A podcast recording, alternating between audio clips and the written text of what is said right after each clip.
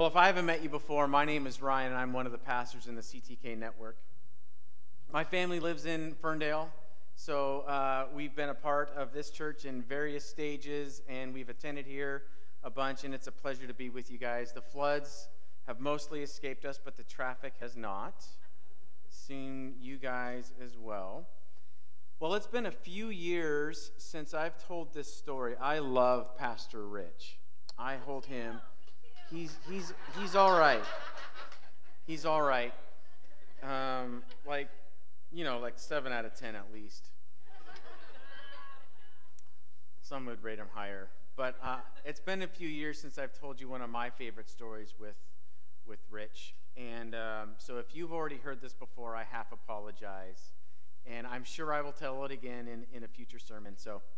Uh, Rich and I actually became pastors in the same elder meeting. We were both approved. We went before the elder board, had our interview, and, and we used to carry around a pastoral on call phone where if there was a pastoral emergency, you can call this phone and, and reach one of us. And Pastor Rich, who's, who's just amazing, and I decided to test that. and so I pranked Pastor Rich on his first rotation with the phone. So I waited for a Friday evening around dinner time and I whipped up some tears.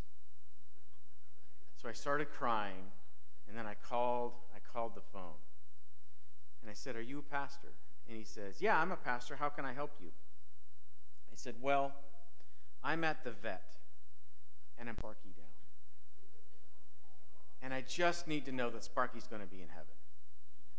That's right, isn't it, Pastor? And he hemmed and he hawed a little bit, and he said, Oh, I'm so sorry. I, you know, he tried to talk about me and about Jesus, and I was having none of it. And I just wanted to make it about the issue. And so, no, just, just tell me that Sparky's going to be in heaven, Pastor. And then I started to get a little ornery with him. And then I asked if he will come down to the vet and baptize Sparky with me before, before we put him down together. And I let Rich squirm just a little bit more before I said, I'm just kidding. This is Ryan. And to Rich's credit, he's a better man than I am. He didn't say, he didn't call me any names. He didn't say anything that, uh, that he would uh, regret. And, and being the man of grace and forgiveness that he is, he's even invited me here to speak a handful of times. that has nothing to do with anything that I want to talk about this morning, but uh, just an orientation to my offbeat sense of humor and low character. And I think it's a good idea to start with prayer. So would you please pray with me as we transition into, into this? Lord Jesus. Lord Jesus, just thanks. God, I thank you for the opportunity that Rich has right now. Lord, and I, he, I, I would bet he's probably thinking about us and praying for us. Lord, and we want to return the favor. Lord, would you bless him? Would you help him to be fully into this unique experience with his daughter? Lord, and I. Um, I have found it hard to be with you this week, and it's not out of a lack of effort or time spent with you. I've just found myself scattered and dispersed, and it's just been hard to be present. And so, Lord, I know that you are here. But God, would you help us to be here? Would you just help us to hear you? Lord, we give you our loaves, we give you our fishes, and we trust that you will do something special with it. We pray this in your good and gifted name, Jesus. Amen.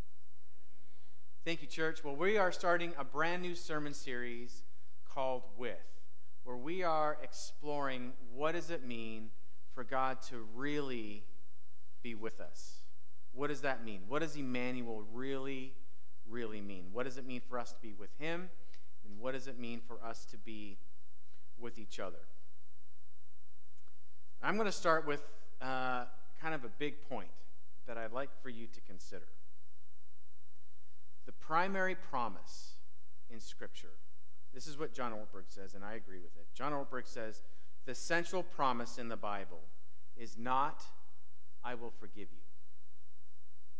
although that promise is there.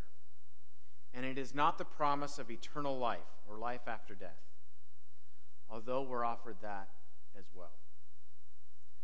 The most frequent promise in the Bible is, I will be with you. It is repeated throughout the scriptures. I will be with you. And it's often paired with, don't be afraid. Don't be afraid. I will be with you. Why would God have to say that so often? I will be with you. Do not be afraid. I will be with you. And I think it's obvious, but we doubt it all the time, and we don't feel it. I felt this most acutely when I was uh, in early college. My roommates and I had uh, a reunion. Now we call it a Friendsgiving. We didn't know what to call it then. So uh, we invited uh, our best high school friends over for, they, they were home from college, and we invited our current college friends. So there was a, a really unique mix in our home. And we were kind of nervous because so many people there didn't know each other. I like to cook, and so I spent a good part of the day doing what I can to serve a delicious meal. And, and I can still picture it. I can picture standing in the kitchen, looking at all of my friends, and they got along so well. It just flowed. It was perfect. And I could still see my folded up ping pong table in the back that I really wanted to use as our dinner table, but just that just didn't work. And I remember looking at all of my friends, feeling such love and affection for them, and then also simultaneously being aware that there is still a deep emptiness and a dissatisfaction that even led to despair. This group of people is supposed to be what fixes this, and it's not. Have you ever been surrounded by everything you would ever want and still felt emptiness and loneliness inside? I bet you have. This emptiness is highlighted in Scripture several times. And one of my favorite stories, foundational story, is in Genesis. God created the heavens and the earth, right? He created the, the skies. He says it's good. The seas, that's good. The land, that's good. The, sea, the, the ocean, the fish, the birds, everything. The plants. God says it's good. It's good. It's good. Then he creates Adam. He says, This is very good. Then he gives Adam a job. He says, Adam, actually, I need you to take care of this place for me. I have a job for you. I need you to create order here, and I need you to tend this creation. I need you to name everything. And then Adam gets to work. And then God says this It is not good that the man is alone. It is not good that the man is alone. It's the first time God says this isn't good. So he goes up to Adam and he says, Okay, Adam, while you're doing this, I need you to pay attention and see if you can find a helper fit for you. And it's kind of silly, but that's what he said. He's highlighting something that's missing here, an emptiness. And so God so Adam is at work, he's tending creation, he's naming all the animals, and then he says, God, there isn't anything here that that speaks to me. So God puts him in a deep sleep, takes a rib, and creates Eve right? He's highlighting something that's, that's missing. And then Adam wakes up and he says, This at last is bone of my bone and flesh of my flesh, which is Bible speak for there's a naked woman in my bed, right? Like this is, oh, this is good. I choose, I choose you. I want you. And that is kind of the culmination of creation. And God highlighted something that was missing.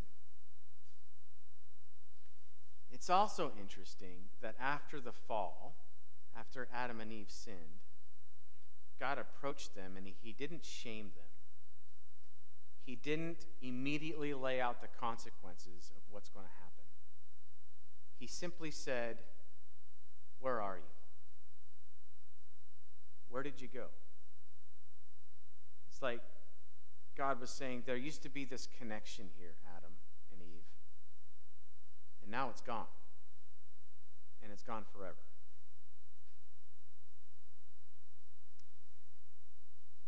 That question, Where are you? still rings in our hearts and our souls. I still feel that. Now, I, am fully aware that it's Christmas season and that uh, it's, it's December, and we are going to get into the, the Christmas story, but I want to highlight that something is missing. Matthew chapter 1 is the story of, is a, is a, is a telling of the story of, of Christmas.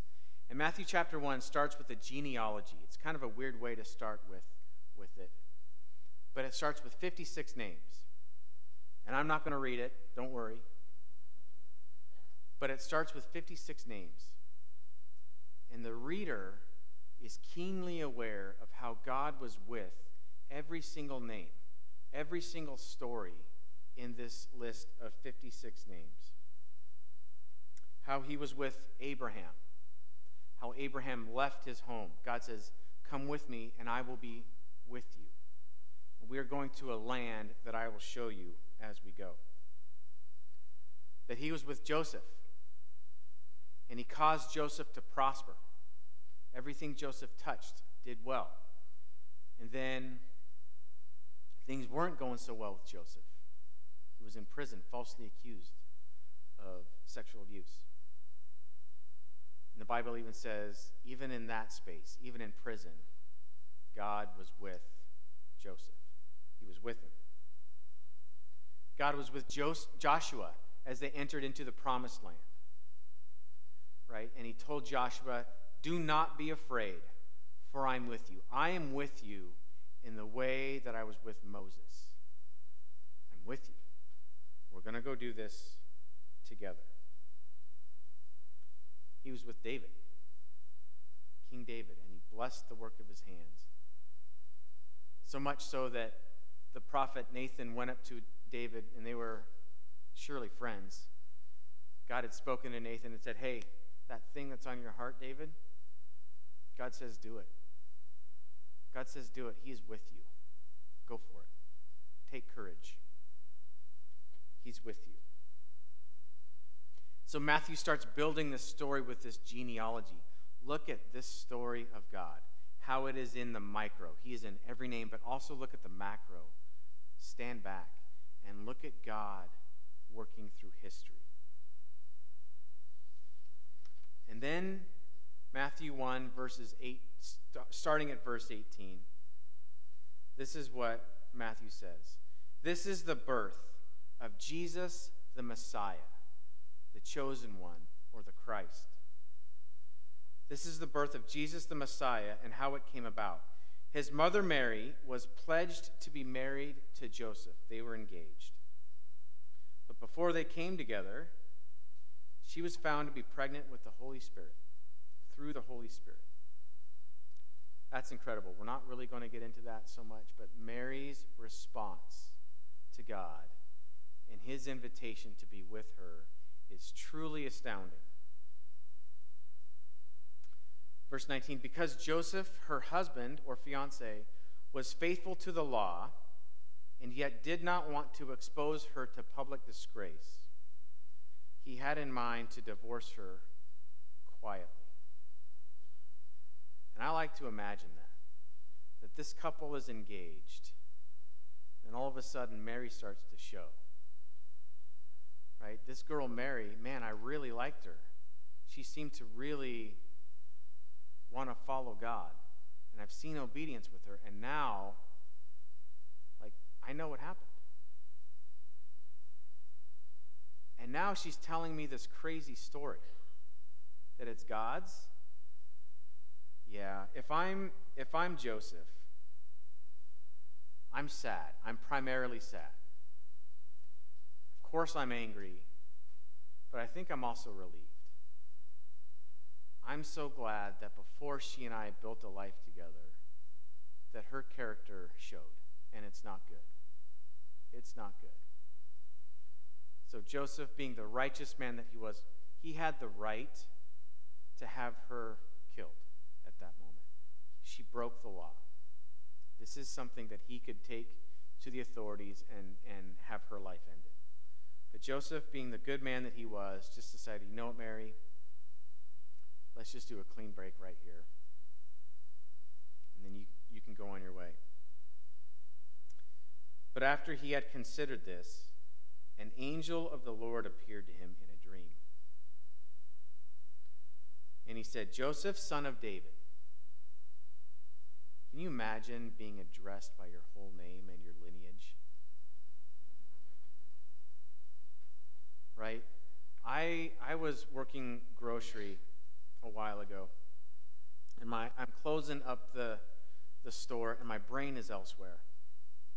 And I'm just scrubbing dishes, and then I hear this mom yell, Ryan!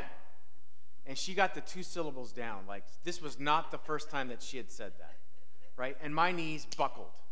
Like, I, and I knew, my body knew I was in trouble. And I turned around, and I had never seen this woman before. She was just chasing her toddler, right? But she addressed me in the way that I've been addressed too many times in my life. And my knees buckled, and I'm, I'm so sorry, what did I do? Right? That was my response. Joseph, son of David, right? Uh, you have my attention, and you know me, and you know where I'm from. He's addressing him by name Joseph, son of David. Do not be afraid to take Mary home as your wife, because what is conceived in her is from the Holy Spirit. She, she sounds crazy. This sounds crazy, but it's not crazy. She's telling you the truth.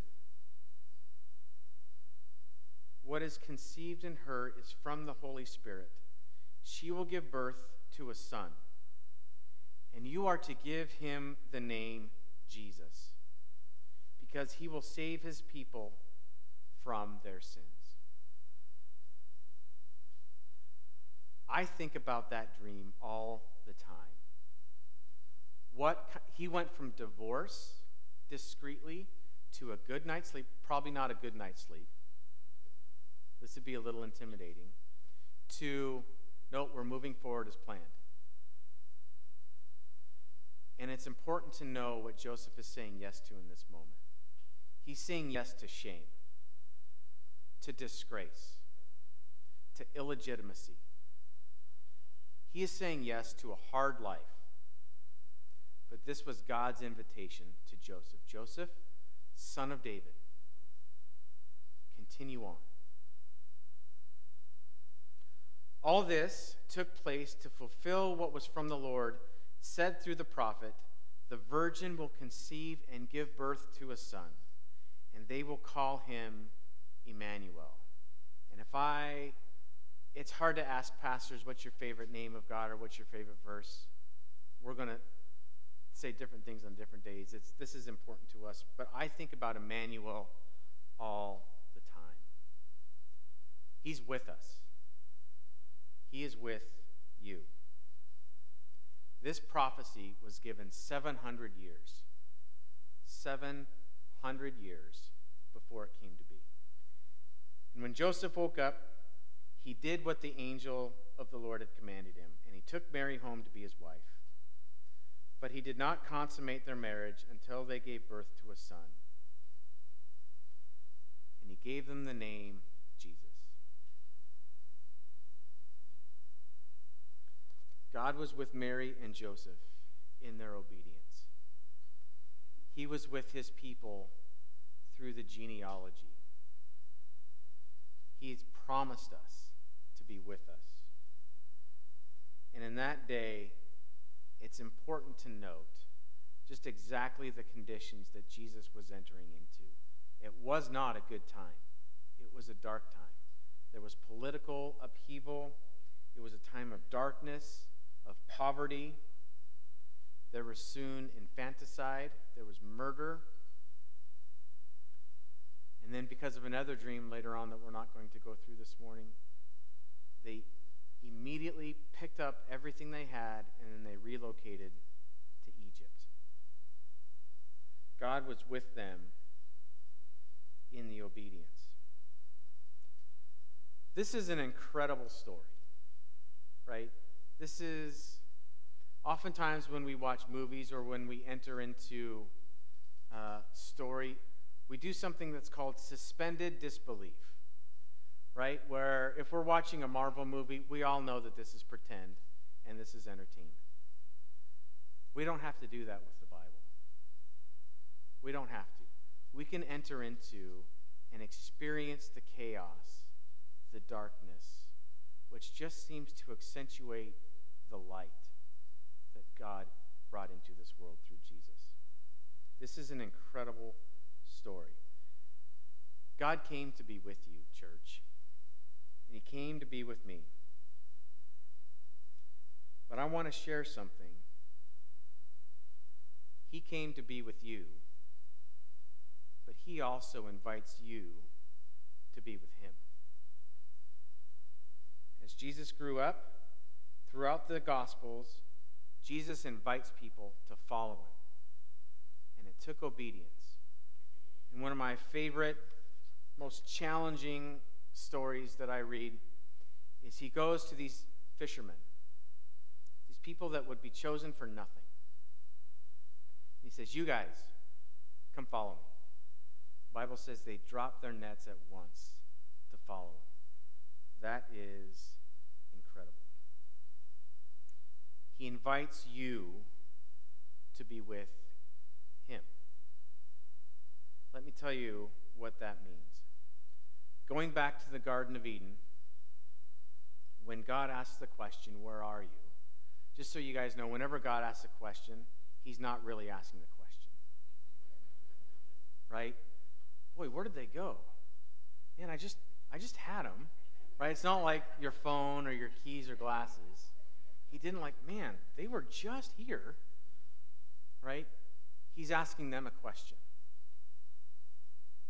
Where are you? Where are you? This is a question for us to ask. Where are you? Are you distracted? Are you scattered? Are you anxious and afraid? I got to say, I am. This is really hard. Life is really hard through this. Can I also say that as followers of Jesus, I've seen error. I've seen more error in us dismissing and ignoring the fear and anxiety instead of us admitting it. When I get myself into the most trouble, it's when I've lost track of my fear. And fear gets behind me and it starts getting in charge. When I know what the fears are, when I can get it in front of me, now we can start to move forward. Right? When I when I can name it, now I can in reality invite Jesus into it. Whenever I write a sermon, there's there's a moment where I ask, okay, what is it that you are afraid to tell them? What is it you don't want to tell them? And this is that part. This is what I don't want to tell you.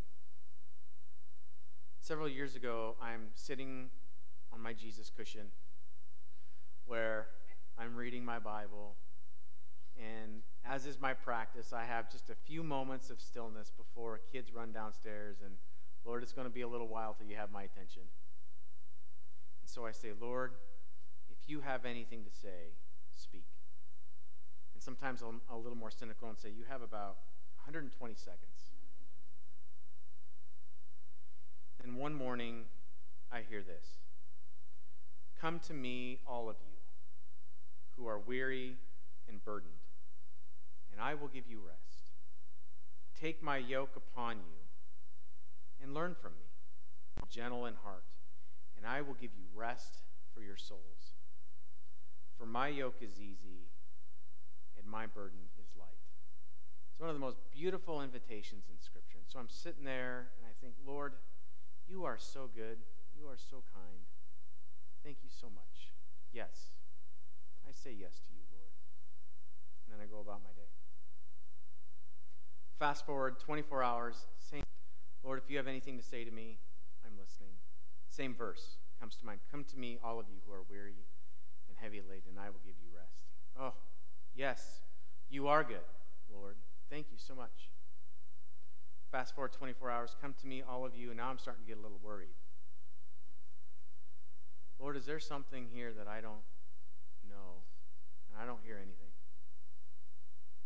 Weeks go by. Come to me, all of you who are weary and heavy laden, and I will give you rest. Jesus is inviting me. And after much struggle with him pursuit, let me give you an alternate reading. Instead of come to me, all of you, it's come to me, all of you. All of you. All of you, Ryan. Ryan, the parts of you that you know about, the parts of you that you present, that you work hard at. Ryan, all of you that you hide or that you dismiss. All of you, Ryan, that you ignore or bury. Come to me, all of you. And I have to tell you, church, Jesus' invitation is beautiful and it is very active. This is not a passive invitation. He came to us, but we have to come. There's real effort, and it's hard. And I see, I see Jacob in his wrestling match with God, coming to God. You think Jacob wanted to wrestle with God? I do not think he did. I don't think Jacob was going, man, you know what I need to do? I need to punch him in the mouth. I don't think he's thinking that. I, I think he's thinking, I don't want to project. I doubt he wanted to wrestle with God. But that's what it's going to that's what it's going to take. For you to actually be with him. Just like in any other relationship, it's going to take effort. It's going to take conflict even. What is it that you're upset with him about? Do you not think he knows? Do you think he's going to be like, I had no idea you were holding these resentments? Nope. You have to say them to him, though. Come to me, all of you who are weary and burdened. And now listen to the promise. And I will give you rest. Take my yoke upon you. My yoke, like for oxen. Take, receive the burden, the right burden, the light and easy yoke that he gives you, and learn from me. I am gentle and humble in heart. And you will find rest for your souls. That is my prayer for you this Christmas season, church. For my yoke is easy and my burden is light. The invitation to know Jesus is the invitation to wholeness. All of you. And he will not settle. I almost want to warn you of that. There's no just light buddy Jesus. He wants to be your Lord. And he will not settle. Christmas is not about full on pursuit. He is pursuing witness with you. And he will not back down. He will be respectful, but he will not back down. So we're actually going to practice that right now. This is a practice that I find helpful for me to just be with him. So if you can, go ahead and shift your posture. And if you're watching online, I'm going to ask you to do the same thing. Just shift your posture. And what I find helps me is to put both feet on the floor. Plant them if you can. And you can either put your palms face up. One thing I like to do is put a hand on my chest just to signify presence and calm. We are just going to breathe and be. I'm going to pray to start. It's going to be a moment of stillness, and then I'll pray to close. Just breathe.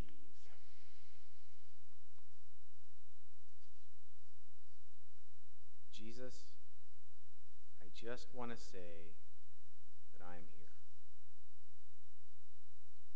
Help me be fully here.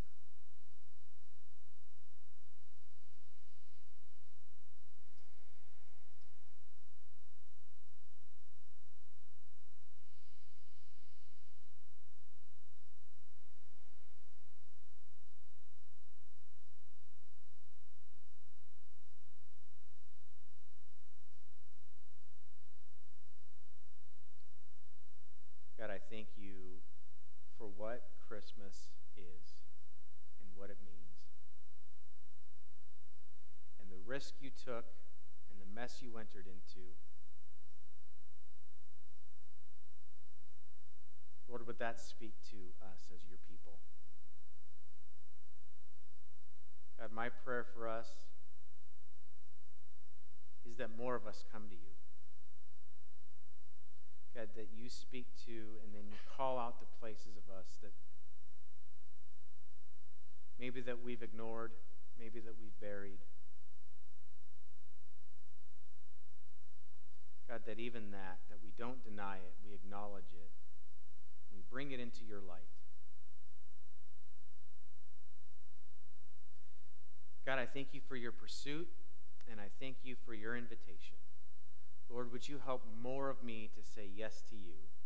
We pray all of this in Jesus' name.